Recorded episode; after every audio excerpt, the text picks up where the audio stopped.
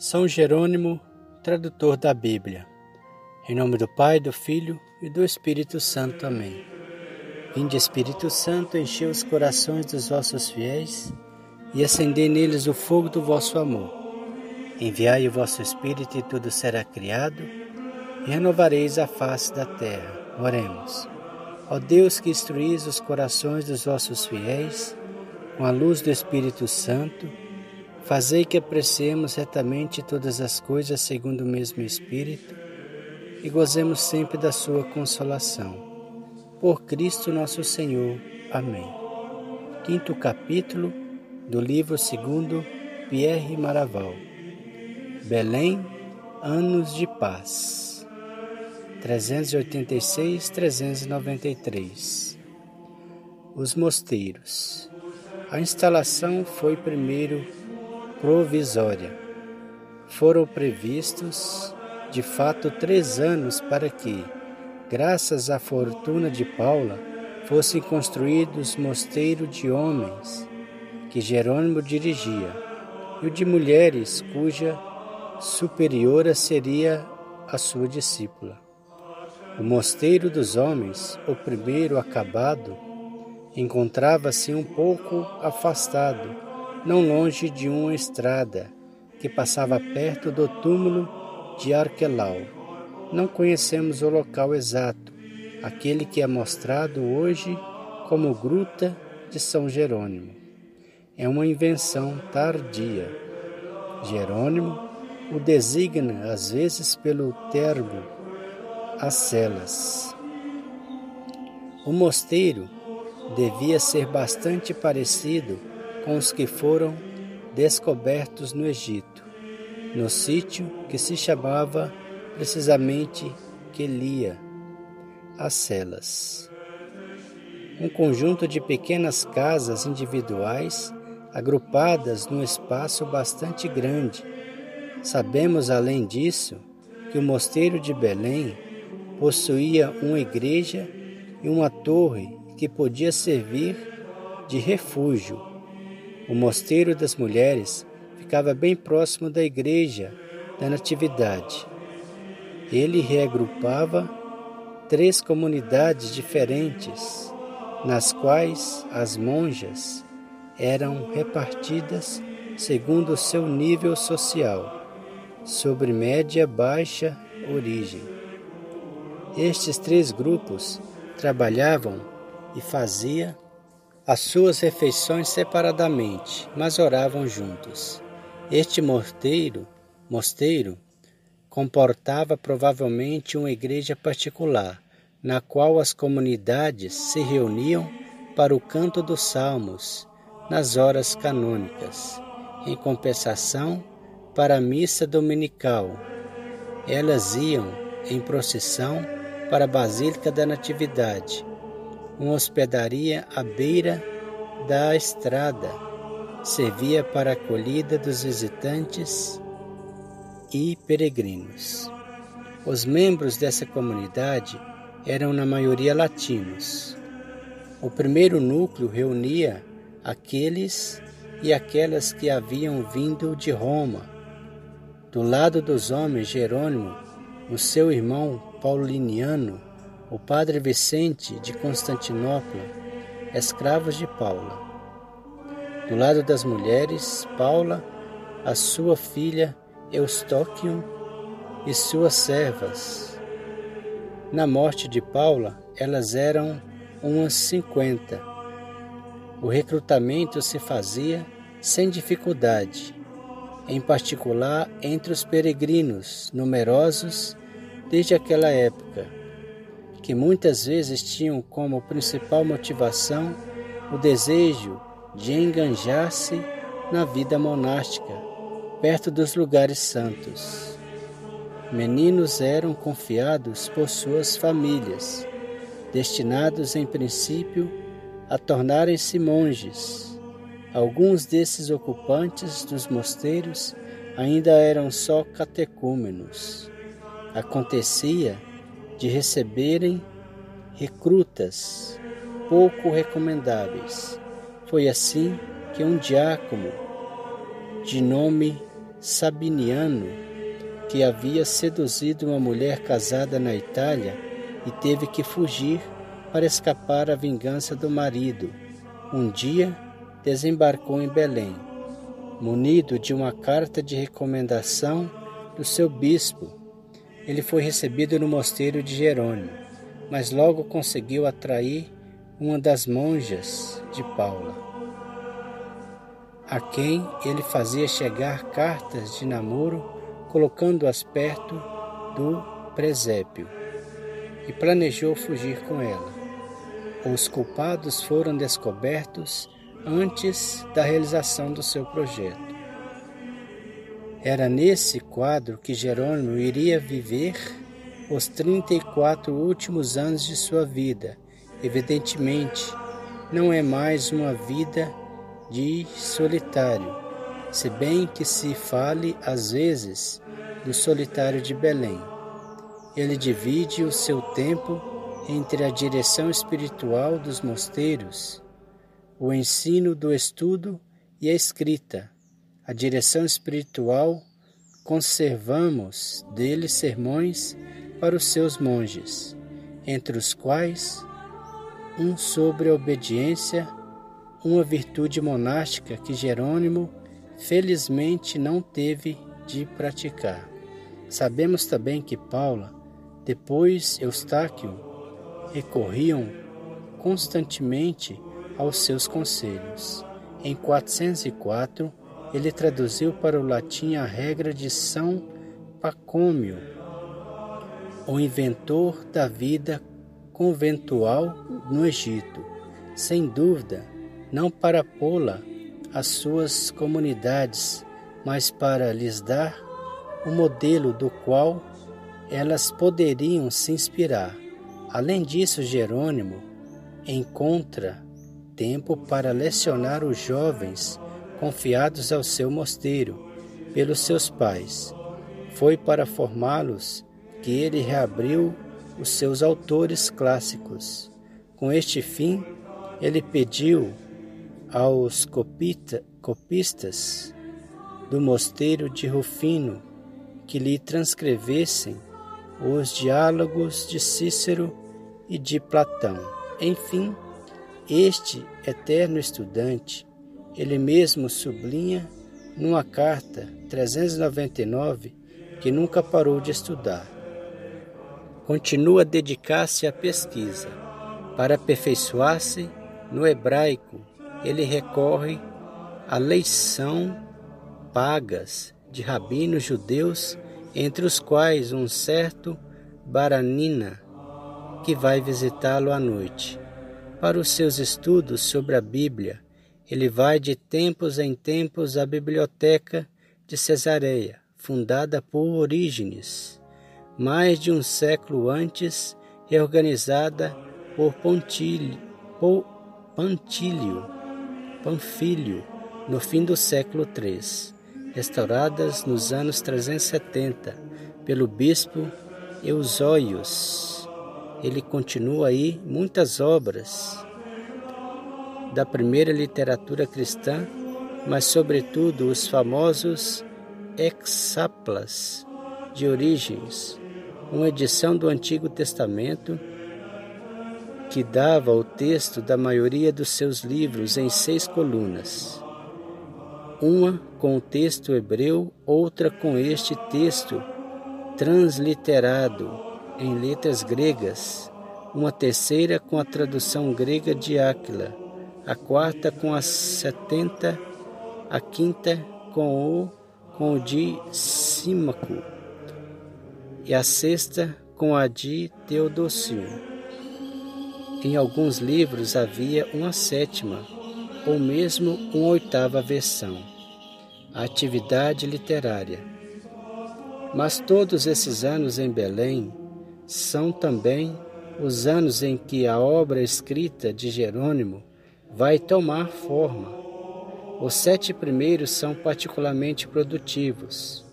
Todo ano por intermédio de peregrinos, ele envia ao Ocidente obras diversas, narrativas, cartas, panfletos traduções e comentários da Bíblia, pois, se no mais das vezes ele dedica as suas obras às pessoas do seu meio, Paula, Eustáquio, o seu irmão Pauliniano, outros irmãos.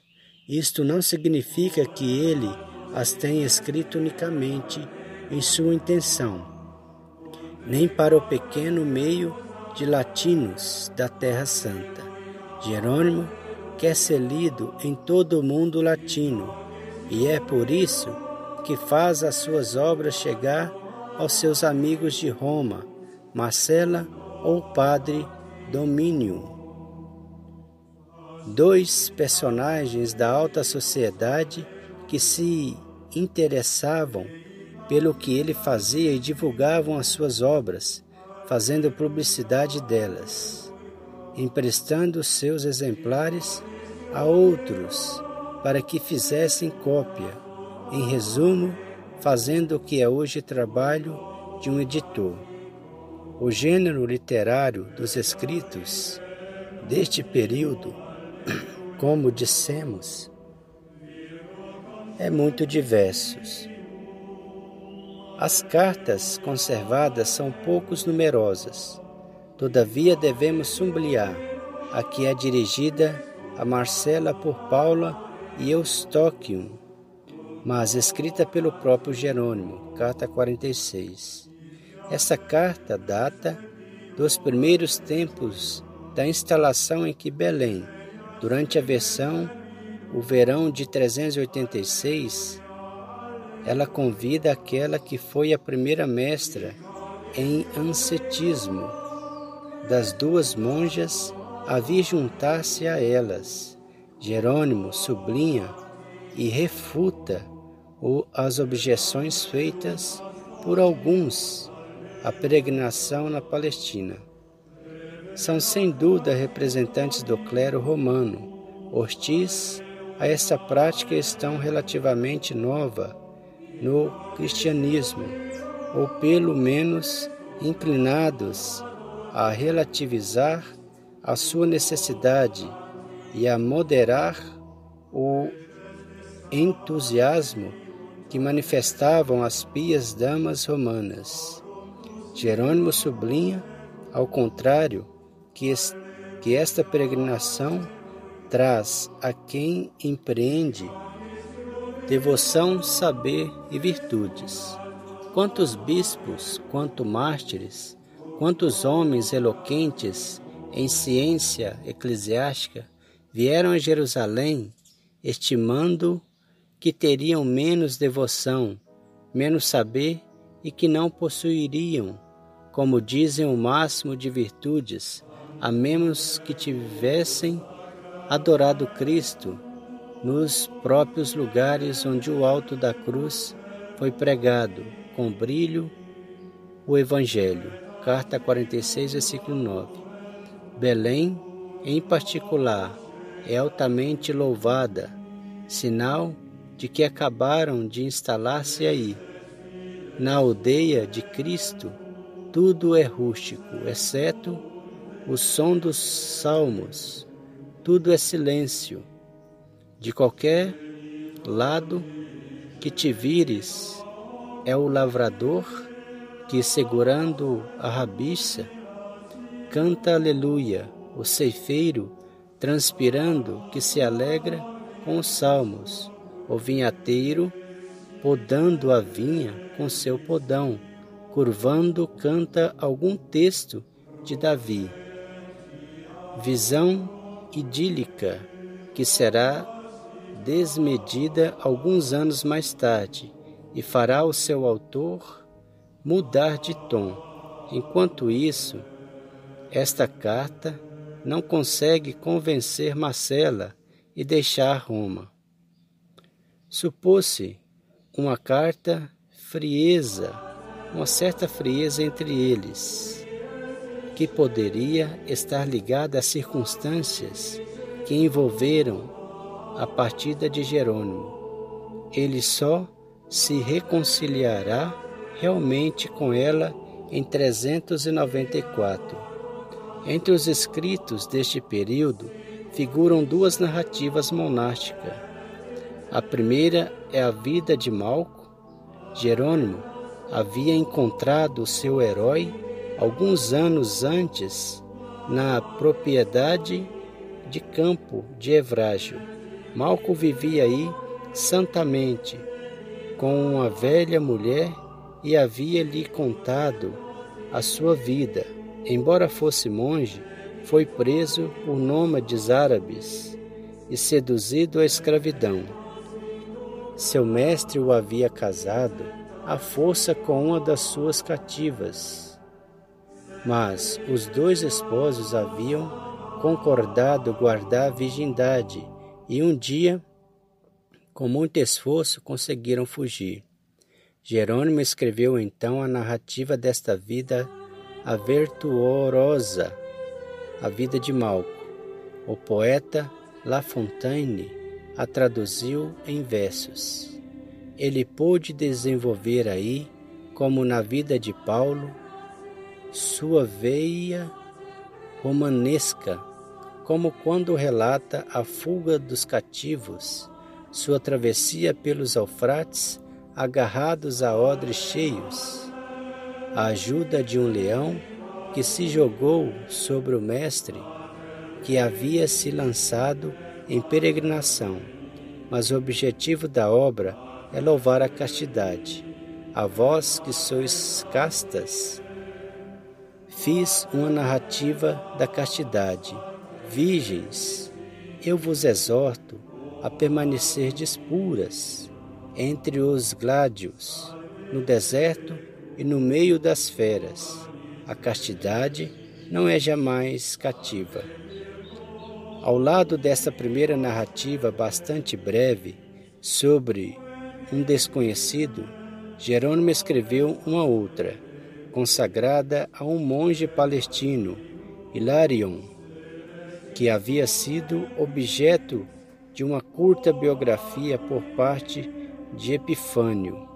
Ele relata a vida romanceada, a numerosas viagens, os milagres daqueles que ele tinha apresentado como introdutor da vida monástica na Palestina.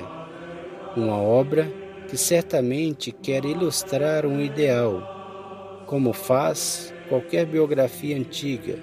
Aqui o ideal ascético mas no qual também se pode encontrar habilmente dissimulado um texto da vida do próprio Jerônimo, que também tentou a vida solitária, viajou muito e esteve exposto a numerosas críticas.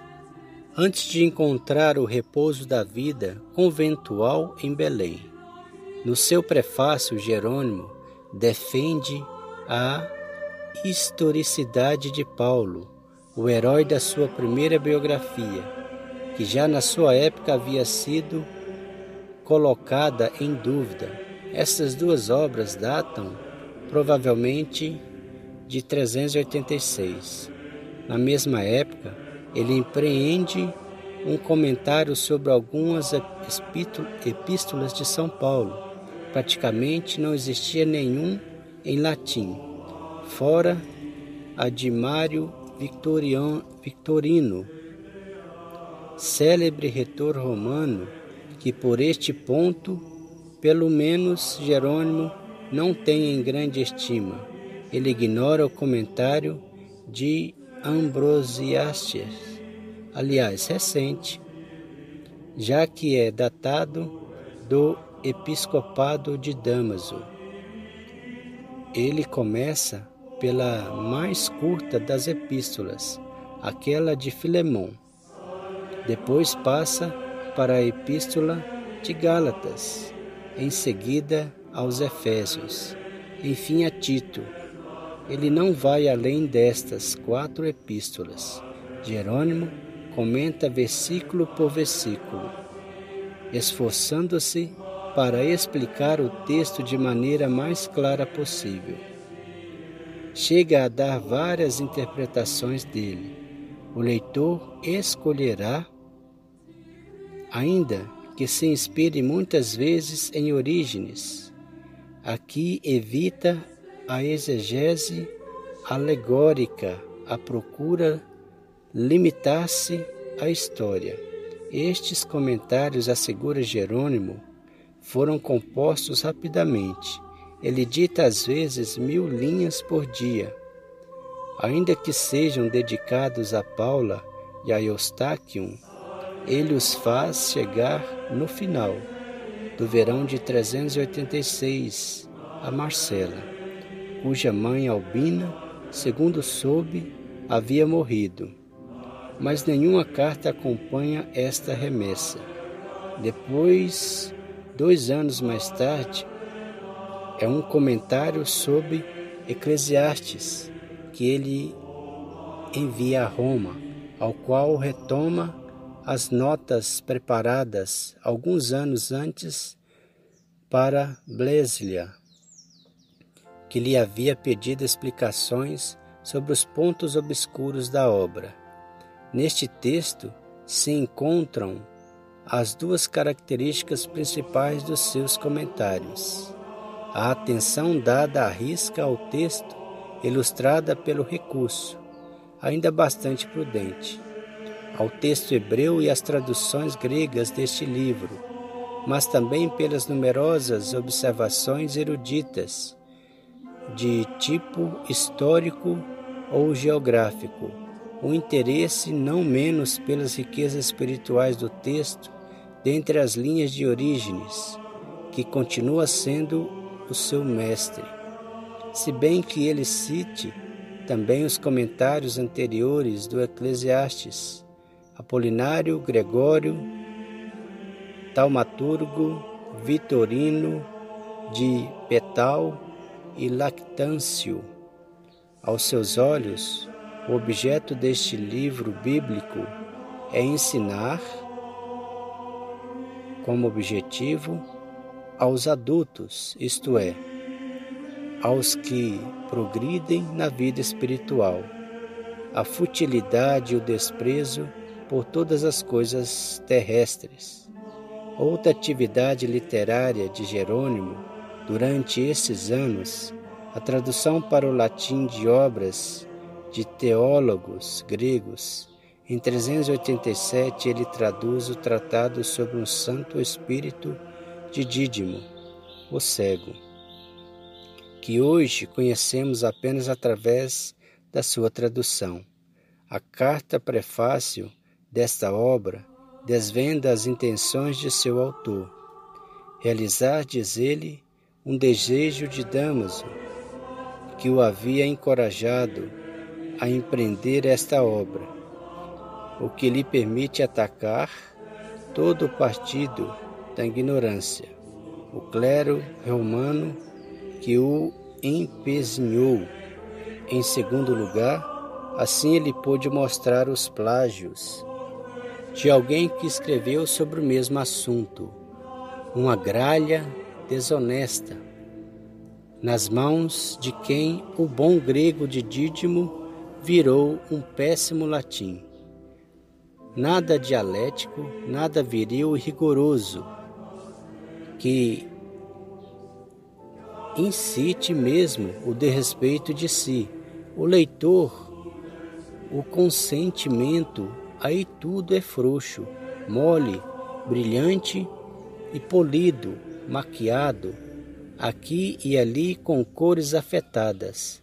Estas gentilezas visam, na verdade, Ambrósio de Milão, que cinco ou seis anos antes havia escrito o tratado sobre o Santo Espírito, no qual, de fato, plagiava o autor alexandrino do mesmo modo, em 392, Jerônimo empreende a tradução de homilias sobre Lucas de Orígenes, depois de ter sido comentado sobre Lucas do mesmo Ambrósio, uma obra que ele julga que joga com as palavras, mas dormita com as ideias que é um amontoado de tolices, entre aspas, Para isso, ele interrompe a composição de uma das suas próprias obras, mas é por ouvir à esquerda os granidos de um corvo de mau agouro, que se orna de modo surpreendente com as cores de todos os pássaros, ao passo que é ele próprio inteiramente negro. Seus sentimentos em relação ao bispo de Milão não melhoraram. Ele critica o fundo e a forma ao mesmo tempo. Devemos notar aqui, ainda, que somente essa tradução nos permite conhecer hoje a obra de Orígenes, cujo texto grego foi perdido. É possível que os sete pequenos tratados sobre os Salmos 10 a 16, que são dotados em 392, também estejam relacionados com a publicação do comentário de Ambrósio sobre o Salmo 118. Várias obras que acabamos de evocar, comentários ou traduções, são diretamente consagradas à Bíblia. Durante este período, Jerônimo também começa trabalhos científicos importantes sobre a Bíblia, que preludiam as suas traduções do hebraico. Dois desses trabalhos são traduções de obras anteriores pouco comentadas. A obra sobre os nomes plagiam a tradução dos nomes hebreus atribuídas a Filom e conhecida desde Orígenes. Os nomes próprios da Escritura eram aí traduzidos para grego, segundo a sua etimologia verdadeira ou suposta. A obra sobre os lugares traduz Onomatiocon de Eusébio de Cesareia, na qual este último dava uma lista de nomes geográficos da Bíblia, sua identificação segundo as denominações do século IV, sua distância em relação aos lugares conhecidos, ocasionalmente alguns detalhes sobre o que se via aí antigamente. Jerônimo o corrige aqui e ali e completa, por exemplo, mencionando as igrejas que os cristãos construíram em alguns lugares considerados mais importante e mais original, se bem que ele imite inúmeras fontes. A obra intitulada Questões Hebraicas sobre o Gênesis, série de notas sobre este livro bíblico. No início, Jerônimo queria tratar todos os livros bíblicos. A obra pertence a um gênero em voga na antiguidade. Não se trata de um comentário contínuo, mas de discussões filosóficas históricas especialmente exegéticas, sobre passagens escolhidas.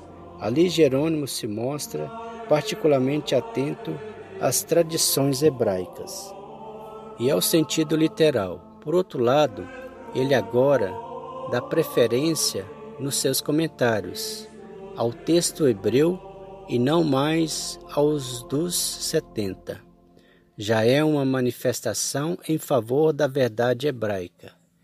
Esta preferência, em breve, vai levá-lo à grande empreitada da sua vida, uma tradução do Antigo Testamento feita inteiramente a partir do texto hebreu. Ele se convenceu da necessidade de uma tal tradução, apesar da oposição que pressente e que de fato será rude apenas do apego da igreja do seu tempo à versão dos 70, considerada inspirada.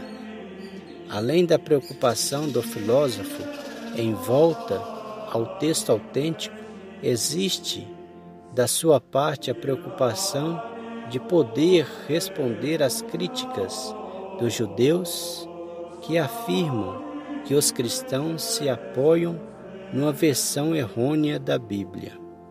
Ele estima que esta escolha não prejudicará os cristãos, pois o texto hebreu, do mesmo modo que os 70, fala da vinda de Cristo e atesta seus títulos messiânicos.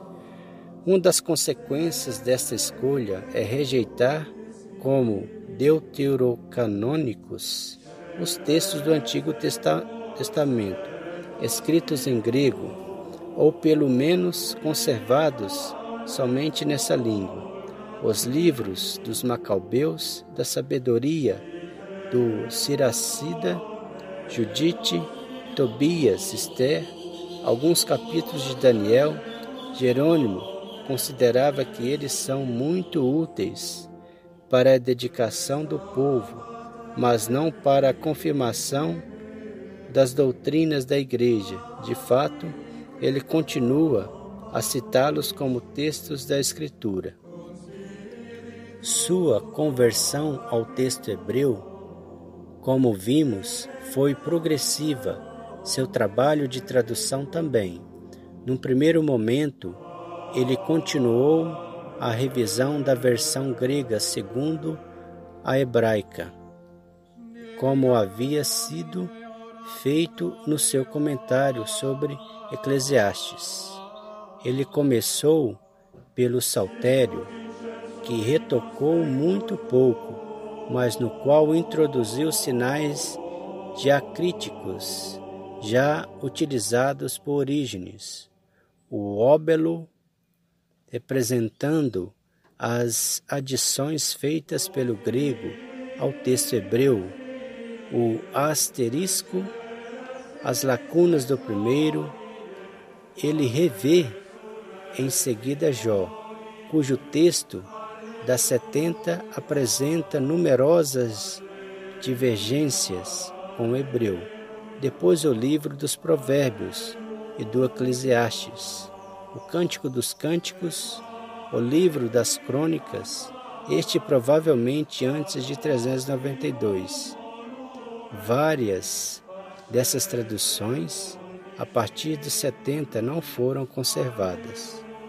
Os comentários sobre alguns pequenos profetas que escreveu no início de 393 mostram, todavia, um Jerônimo, ainda que não fez a escolha exclusiva do hebraico. Ele ainda dedicava sucessivamente aos livros de Naum, Miqueias, Sanfonias, Ageu e Abacuque, traduzindo cada versículo primeiro do hebreu para o grego das setenta. Em seguida, comentando separadamente. Sua exegese do texto hebreu é muito marcada pelas tradições judias, mesmo que, evidentemente, ele se opõe aos judeus sobre pontos fundamentais, como quando dizem que o Messias ainda não veio ou que Jerusalém será reconstruída e dominará todas as nações. Sua exegese do texto grego é sobretudo espiritual, sempre inspirada em Orígenes, apesar das suas declarações ocasionais. É a que se prefere. De resto, ele justifica o seu recurso ao exegeta alexandrino, não sem atacar os que reprovam por causa disso. Quanto aos touros gordos que me cercam, eu os advirto para que parem e cessem de maldizer-me, se não querem conhecer seus malefícios que serão desvendados, se continuarem a ultrajar-me, quanto ao que dizem que comprimi-lo os volumes de origem e que não convém fundir juntos os escritos dos antigos. Eles creem que é a grave injúria, mas eu vejo como o maior dos elogios, ao passo que me esforço de imitar um autor que, não ouvindo, agrada a toda a gente sábia e a vós mesmas. Paula e Eustáquio. Devemos notar que nessas obras o método de comentário de Jerônimo, versículo por versículo, ele o aprendeu com, sua mestre, com seu mestre Donato. Tem como inconveniente junto da obra comentada e praticamente não coloca em valor a mensagem central de cada um dos profetas. Ela permite, em, em compensação, todos os desenvolvimentos queridos pelo autor sobre Cristo, a Igreja, a alma do fiel. O comentário sobre Abacuque, dedicado a um amigo, Cromácio, agora bispo de Aquileia, é o mais literal, conforme o desejo do destinatário, o mais rico em observações filosóficas. Sobre as versões do texto, também o mais cheio de citações da literatura clássica. No comentário sobre Sofonias, devemos sublinhar esta frase que corrige tantos textos misógicos de Jerônimo. Seria preciso livros inteiros para contar tudo o que houve de grandioso nas mulheres.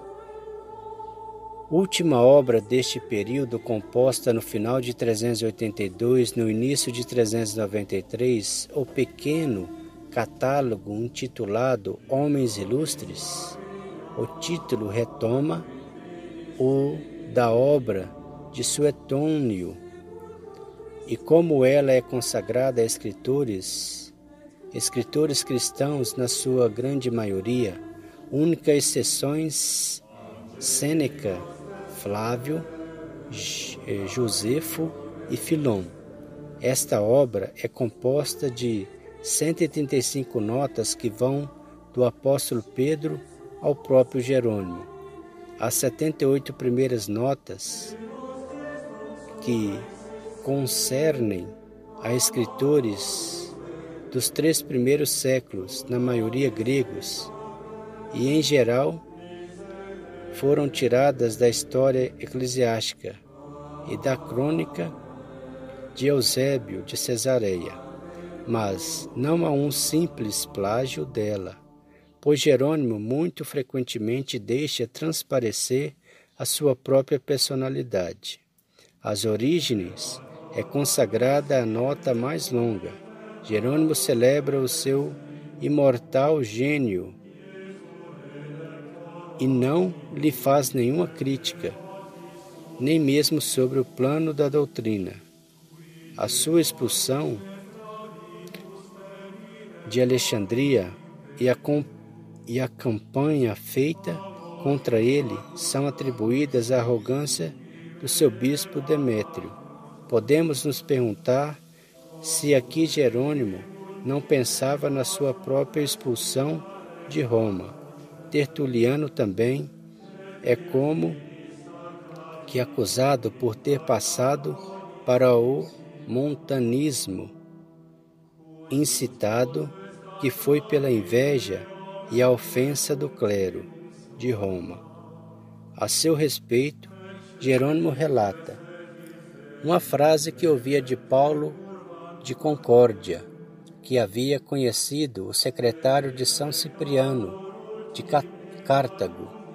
Este último lia todo dia Tertuliano, e quando pedia os livros dele dizia: Dê-me o mestre.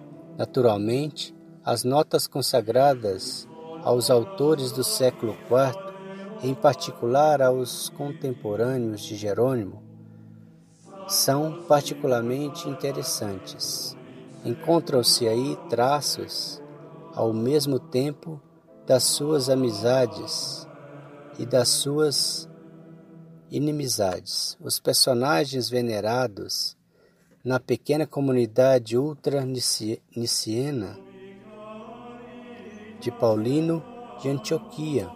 São todos louvados, mesmo quando escorregaram na heresia ou no cisma, como Marcelo de Ancira, do qual Jerônimo retém apenas os pretextos da ortodoxia, ou Lúcifer de Cagliari, cuja constância é louvada, mas o cisma passa em silêncio. O mestre e os amigos de Jerônimo têm direito a notas calorosas. É o caso de Evrágio de Antioquia, de Gregório de Nazianzo, de Dídimo o Cego. A nota consagrada ao bispo Eusóios de Cesareia, deposto a fazer parte dos signatários da fórmula de Rimini Seluência, oculta a um pouco este aspecto e diz simplesmente que ele foi expulso por Teodósio. É que Jerônimo lhe é reconhecido por ter procurado com o maior cuidado restaurar em pergaminhos a biblioteca de Orígenes e de Panfilio, então toda estragada, sobre alguns escritores originários de Antioquia, que naquela época faziam parte da igreja de Malécio, rival de Paulino. Jerônimo é breve, Teodoro de Tarso, João de Crisótomo são mencionados sem comentários. Ele moderou o seu julgamento sobre Basílio de Cesareia, tão cruelmente alfinetado na crônica. Ambrósio é um dos contemporâneos mais maltratados. Ambrósio, bispo de Milão, continua atualmente a escrever. Assim, por ainda estar em vida, suspenderei meu julgamento com medo de me censurarem, num ou noutro sentido, ou a lisonja ou a verdade. A frase final é clara Seria lisonja falar bem, verdade falar mal.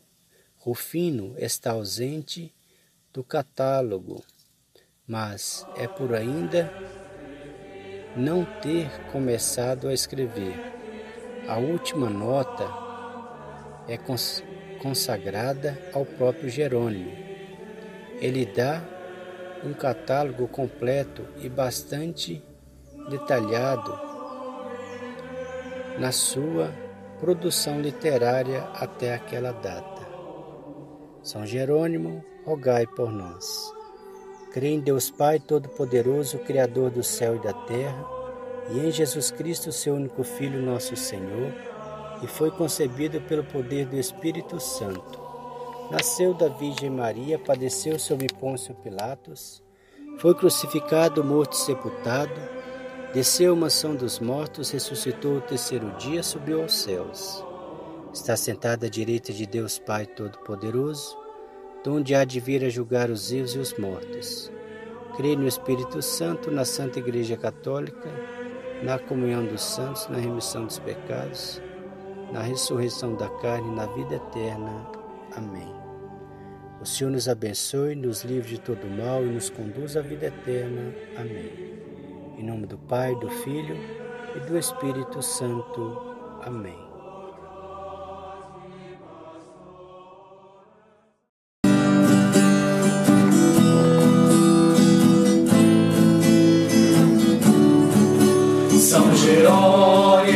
São Jerônimo,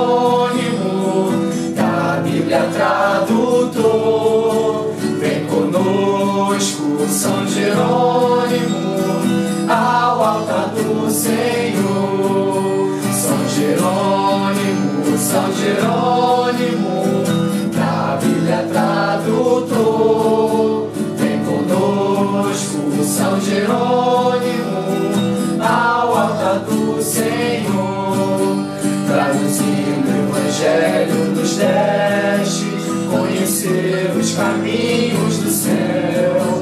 Sois também bom velhinho, intérprete, mensageiro dos homens.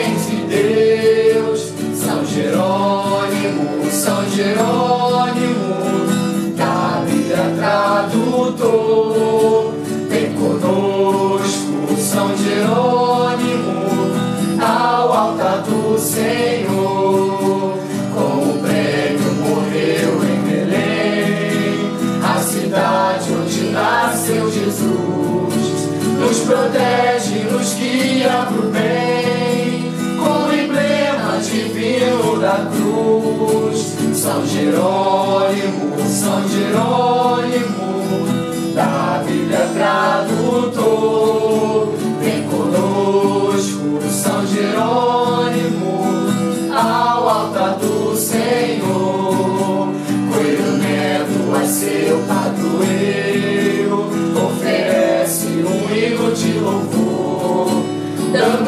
A Deus Pai verdadeiro, ao Espírito e a Jesus Redentor. São Jerônimo, São Jerônimo, da Bíblia tradutor. Vem conosco, São Jerônimo, ao altar do Senhor. São Jerônimo.